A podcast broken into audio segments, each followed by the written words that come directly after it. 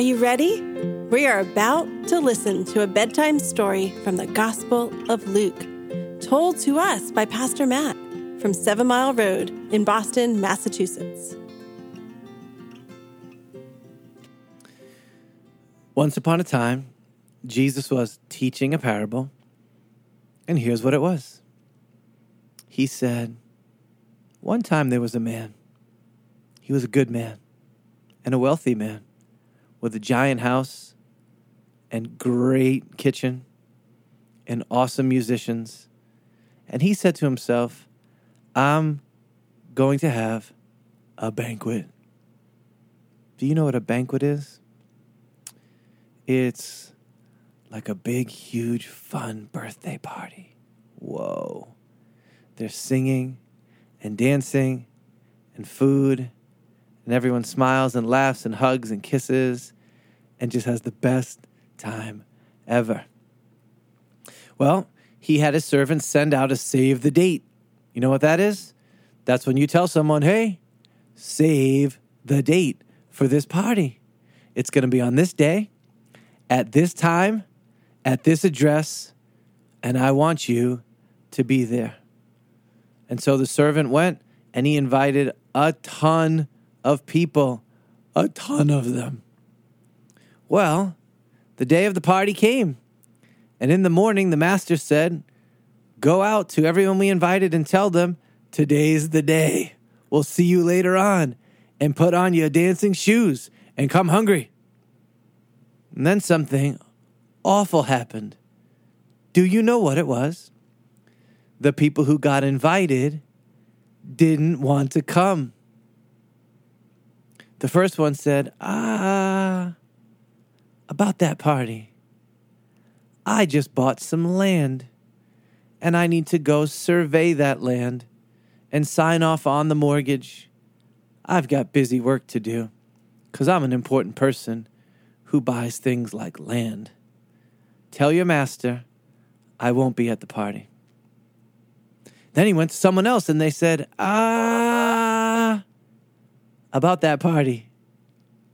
I just bought 10 oxes, 10 of them, and I have to go inspect them and make sure that they're big and strong to do the work on my big important farm because I'm a big important person. So tell your master I won't be coming to his party. And then a third person said, Nah, about that party. I just got married. I'm so handsome. There's a girl who fell in love with me. And we're going on a honeymoon. And then we're going to IKEA to get stuff for our apartment. Tell your master I'm too big and important and busy to come to his party. Well, when the servant came back to the master and he said, Sir, you know those people you invited? They're not coming. This made the master very angry. Why was he angry? Because those people were valuing themselves and their things more than him and his invitation. And so he said to his servant, Fine, but I'm still having a party. Here's what I need you to do I need you to go out and find the folks who are humble and invite them to come to our party. They'll come. Go find the people who are too poor to buy land. They'll come to the party. Go find the people who are too weak to push oxen. They'll come to the party. Go find the people who didn't get anyone to fall in love with them. They'll come to the party.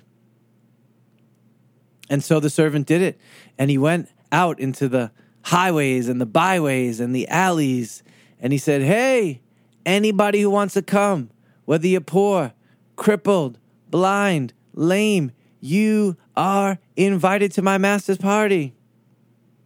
And they all started to pile in, but the master realized there's still room for more. And he told his servant, Go back out Make the announcement, spread the news. I want this house filled.